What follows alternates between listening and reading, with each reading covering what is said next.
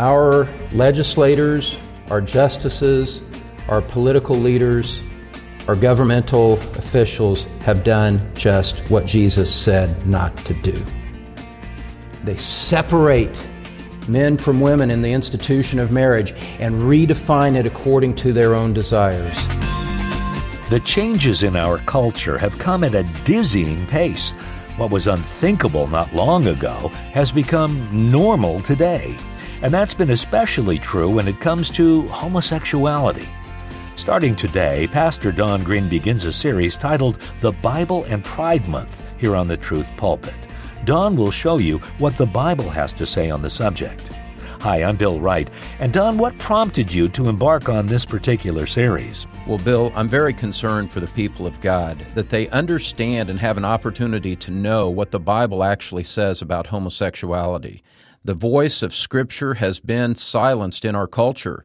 And I want to be able to bring this to bear for the people of God so that they can know what Scripture says. Why is homosexuality wrong? And I want to help people see that how it has been misportrayed in the media and then give them hope about what the future of the church is in light of these changes in our culture. Well, let's get right to it as we join Don Green now, teaching God's people God's Word from the Truth Pulpit.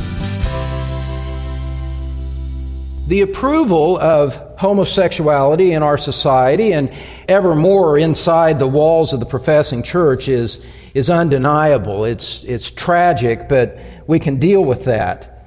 Open homosexuals are found in every level of government, in every level of entertainment, and are becoming increasingly noticed and, and uh, honored even in the sports world. You cannot escape it. For a long period of time early in my ministry, I didn't want to really have to address this issue head on. Because you realize that we're talking about a, a subject that is dark and you there was a reluctance that i had to to introduce something that maybe otherwise wouldn't come to the minds of people.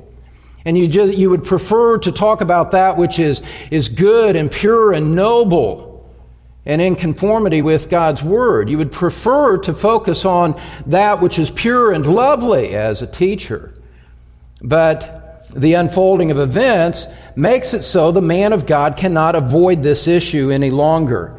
It must be addressed, we must speak about it, and we must bring the Word of God to bear on rebel thinking so that it is challenged, so that it is refuted, so that the people of God are strong to, to deal with it. The thing that we need to say about it is this. The fact that the world openly embraces this and affirms it and is opposed to us and uh, and you start to weary of the people who try to stop you from speaking about it in the name of not being judgmental, we have to understand this, and we have to get beyond that superficial tripe that sometimes animates people's thinking. We cannot adopt the thinking of the world. We are not at liberty to think like the world thinks. 1 John chapter 4 verse 1 tells us, "Do not believe every spirit." But test the spirits to see whether they are from God, because many false prophets have gone out into the world. That's 1 John 4 1. Scripture, which we accept as our authority, tells us, commands us, be discerning. Test the spirits. And so we step back with that general principle in mind and we say, okay, the spirit of the world is affirming homosexuality in great open ways. Our question is then, okay, let me test that spirit by God's word. Let me judge whether that is true or not. Let me judge whether that is right or not. As Christians, we say, I want to think rightly about this issue because there's something greater at stake than just this issue. The thing that is greater that is at stake is, is that my mind must be conformed to the mind of my Savior, Jesus Christ. I must think like he does. God saved me in order to conform me to the image of Christ and the thinking of Christ. And therefore, it is my responsibility as a Christian to be conformed to the way that Christ thinks. And the way that Christ thinks is revealed in the Bible. And so, we say, All right, if this is the spirit of our age, then we're going to engage it. We're not going to shrink back from it as if we're intimidated or that we're ashamed of the gospel or we're ashamed of what the Bible says. No, no, no, no. We will never be ashamed of this word which reveals Christ to us. We will never be ashamed of the word which is the, the water of life to us. And so we will gladly see what God's Word says. We'll gladly stand on God's Word in face of the Spirit of the age. We'll gladly stand alone if we have to. As Luther says, our conscience is taken captive by the Word of God. And we will not surrender our conscience to the thinking of the Spirit of the age. So, we say, what does the Bible say about it? Now, let me say something very important to you. Write this down, even if you're not taking notes. This is very, very important for you to understand. This is pivotal. This is the crucible of the conflict of our age. We evaluate homosexuality in light of God's Word. We do not judge Scripture by public opinion on homosexuality. Let me say that again. Everything hinges on that simple point. We evaluate homosexuality in light of God's Word. We do not evaluate Scripture by public opinion on homosexuality. If Scripture declares homosexuality to be wrong, then it is wrong. The river does not flow the opposite direction, where public opinion says homosexuality is right and therefore Scripture is wrong. This is so fundamental, everything hinges on that one point. God's Word, homosexuality. One is the standard, the other is not. What the public thinks, what the spirit of the age is, is subject to the authority of God's Word. And we realize, as we say that, we realize that we are declaring an all out war on the mind of men who are unregenerate. We realize that. We embrace that. We call them to bend their mind and submit their knee to the authority of Scripture because God's word is authoritative, and men do not have the prerogative to think contrary to God's word without incurring judgment on themselves.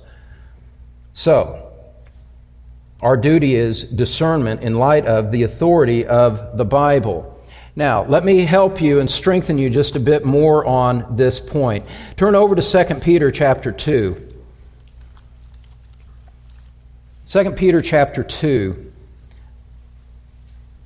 I want to just call your attention to the first three verses of this letter, recognizing that the, the prominent voices in so called evangelical Christianity are ever more going to be pushing the church in the direction of accepting homosexuality and, and silencing the voice of Scripture on this issue.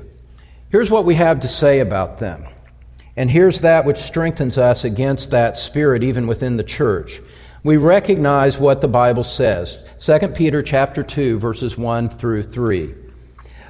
False prophets also arose among the people, just as there will also be false teachers among you who will secretly introduce destructive heresies, even denying the master who bought them, bringing swift destruction upon themselves false teachers bringing destruction upon themselves.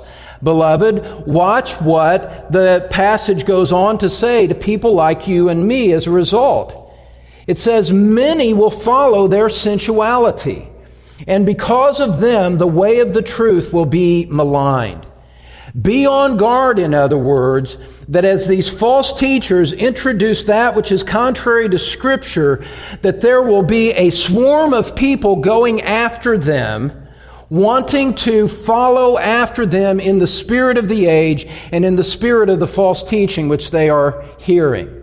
Scripture makes it clear that men have itching ears and will gather teachers around themselves in accordance with their own desires.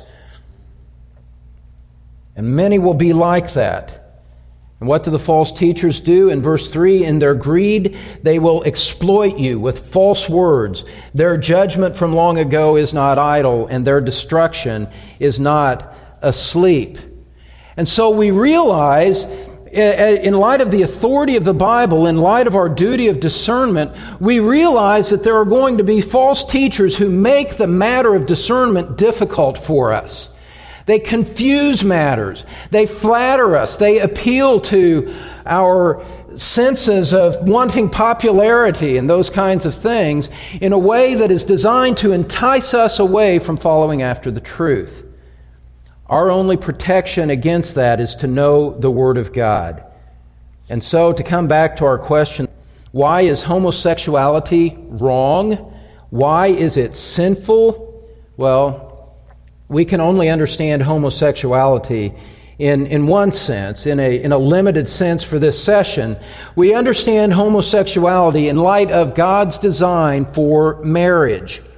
The reason that marriage was a battleground, and the reason that it will always be the battleground, whether the issue is homosexuality or incest or polygamy or whatever the case may be, the issue is always going to come back to one simple theme in terms of what God designed and established marriage to be, and where God appointed sexual expression to take place.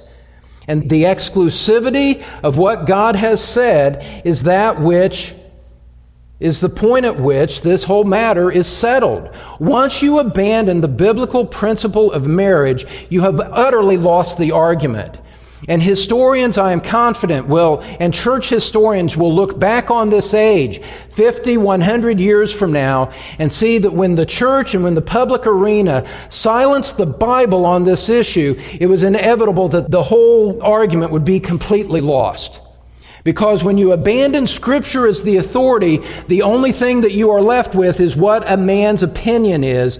And when it's simply about men's opinion, then competing opinions can never come to a final resolution of truth. And so, for us, and while some of what I have to say in this session is going to seem very simple and basic, what I want you to see in a very profound way is that what we are seeing here in this session is that which defines the issue, and it's because the church lost clarity, lost commitment to this point, and that this principle was sacrificed, that ultimately the argument was lost. But God's word hasn't changed, and what Scripture has to say about this hasn't changed, and therefore the whole situation, in one sense, is completely unchanged. Marriage is still between one man and one woman. Homosexuality is still wrong as a result, and there's nothing left to be said. But as Christians, we need to understand our own position before we evaluate the nature of homosexuality. So let's look at our own position. Let's look at what the Bible says about marriage. And let me give you a definition that no longer would be that would no longer pass constitutional scrutiny, apparently, in the United States, but I don't care about that. Our authority is the Bible, remember? Not the Constitution, not what the Supreme Court says. Our authority and our loyalty belongs to God's Word. What does God's Word say? Marriage, here's a definition for you marriage is that God ordained institution in which a man and woman covenant with one another to live as husband and wife in an exclusive, monogamous relationship for the remainder of their earthly lives together. I'll say that again.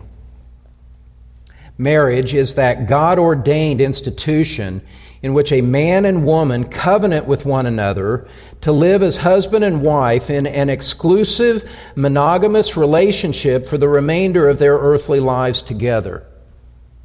Now, let, us back up for a moment. For a long time, even in my lifetime, for a long time it was sufficient to answer any thoughts about homosexuality by appealing to a couple of verses in Leviticus, maybe in Romans chapter 1. And because there was a, a more prevalent deference to Scripture at the time, that was enough to settle the argument.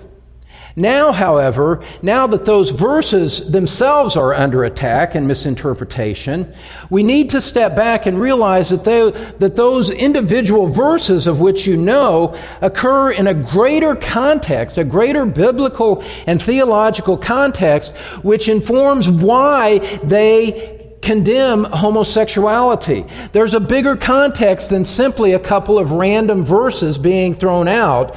There's a whole worldview that is engaged in this, and marriage is part of that.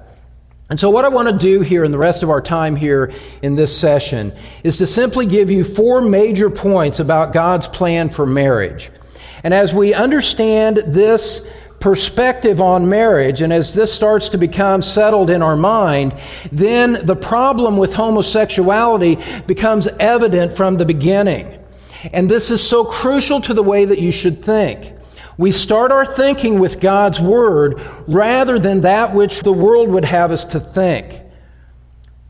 We start with what God's Word says, and then we look and examine at what the world says and what the world is doing. And then we say, aha, I see here, here, and here why this is wrong. And it has, that goes far beyond what any one or two individual Bible passages say. For us as Christians, those one or two Bible passages silence the issue. They settle the matter for us. But what we have to see is, is, is how do we engage the thinking, the philosophies that are informing the opposition to what we believe. Those who don't accept the authority of those two passages, well, we start further back with a broader biblical picture, and that begins to shape the way that we respond. And so, four major points about God's plan for marriage. I'm going to have very little to say about homosexuality in the rest of this session. First of all, what do we say about marriage? First of all, marriage is a permanent union. It is a permanent union. And God designed marriage to be a bond, a lifetime bond between a man and a woman. And He established that pattern at creation. The pattern for marriage, the institution of marriage, is established and woven into God's entire design for creation. Go back to Genesis chapter 2. Genesis chapter 2, and we gladly realize that we are repeating fundamentals as we engage this material here today.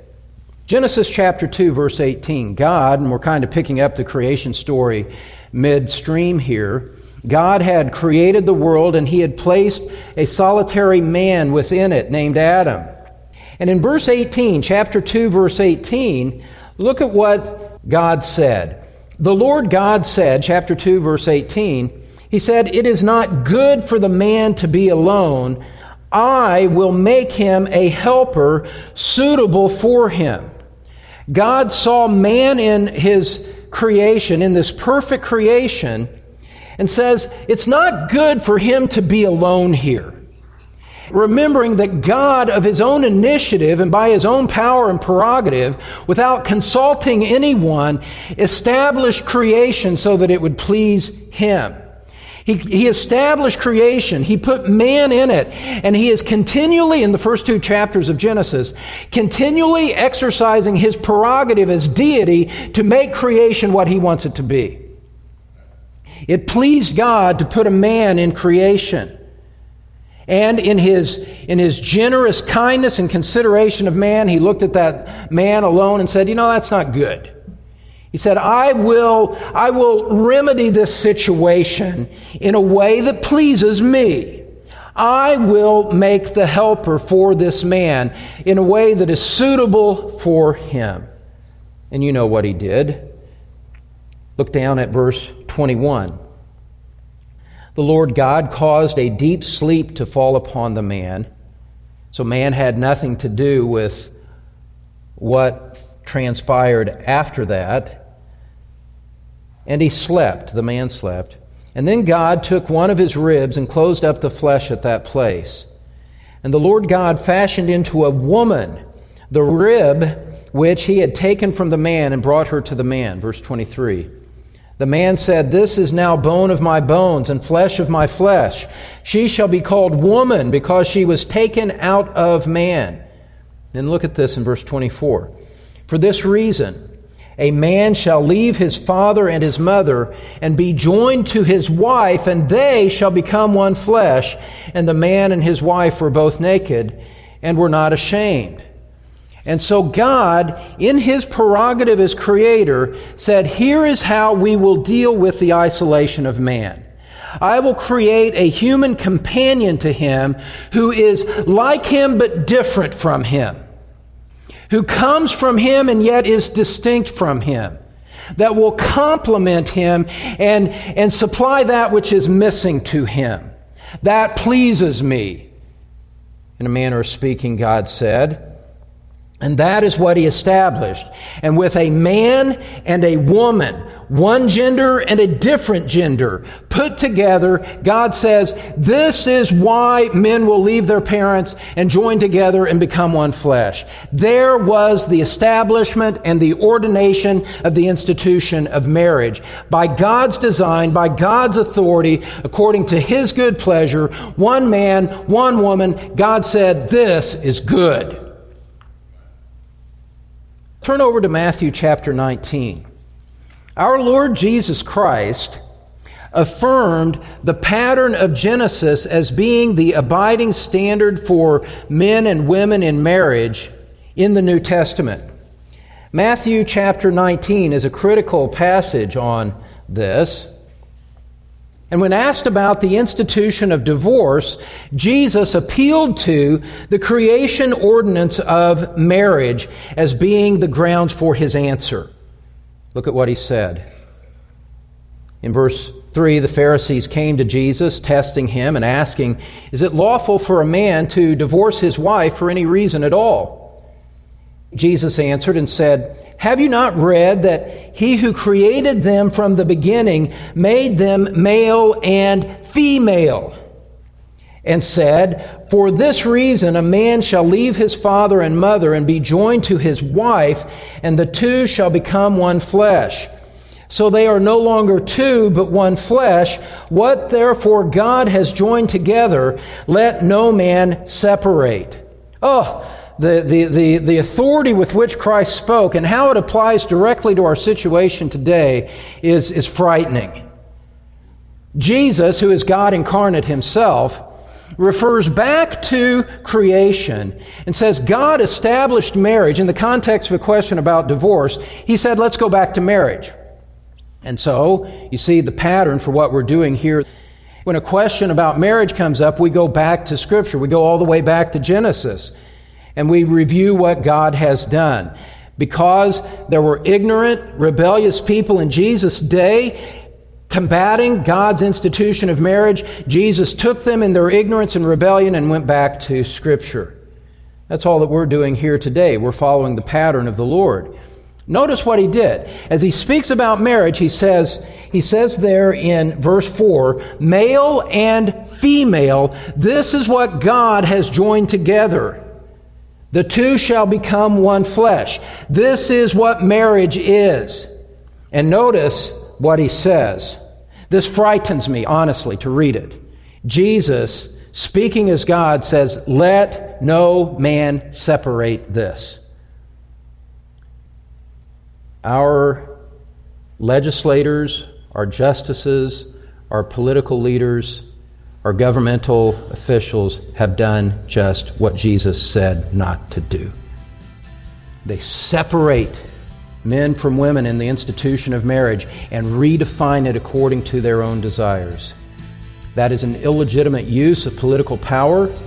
It is, it is an illegitimate use of authority because the highest authority, our Lord Jesus Christ, said, No one shall separate this. And now, here we are. You know what? This can't come out good. Knowing what marriage is and how it was actually ordained by our Heavenly Father is prerequisite to knowing what it's not. Pastor Don Green has given you the first of four major points concerning true biblical marriage. He'll have the final three points for us next time on the Truth Pulpit, so do join us then. But now, here's Don in studio with a closing word for today. Well, my friend, thank you for being with us today on the Truth Pulpit. You know, our biblical voice on these ethical matters is an increasingly minority opinion in culture today. But I'm encouraged nonetheless. It may surprise you to know that our ministry reaches nearly all 50 states and over 40 countries on a consistent monthly basis. And so God's Word is having an impact, and He will never allow it to return void. You know, friend, would you consider supporting our broadcast to enable these podcasts and airing over local radio stations to continue as we minister God's Word? You can find the ability to give on our website, thetruthpulpit.com. That's thetruthpulpit.com. Thank you so much, and God bless you. There you can also find a link to Don's Facebook page. That's thetruthpulpit.com. Now for Don Green, I'm Bill Wright. See you again next time as we bring God's people God's Word from the Truth Pulpit.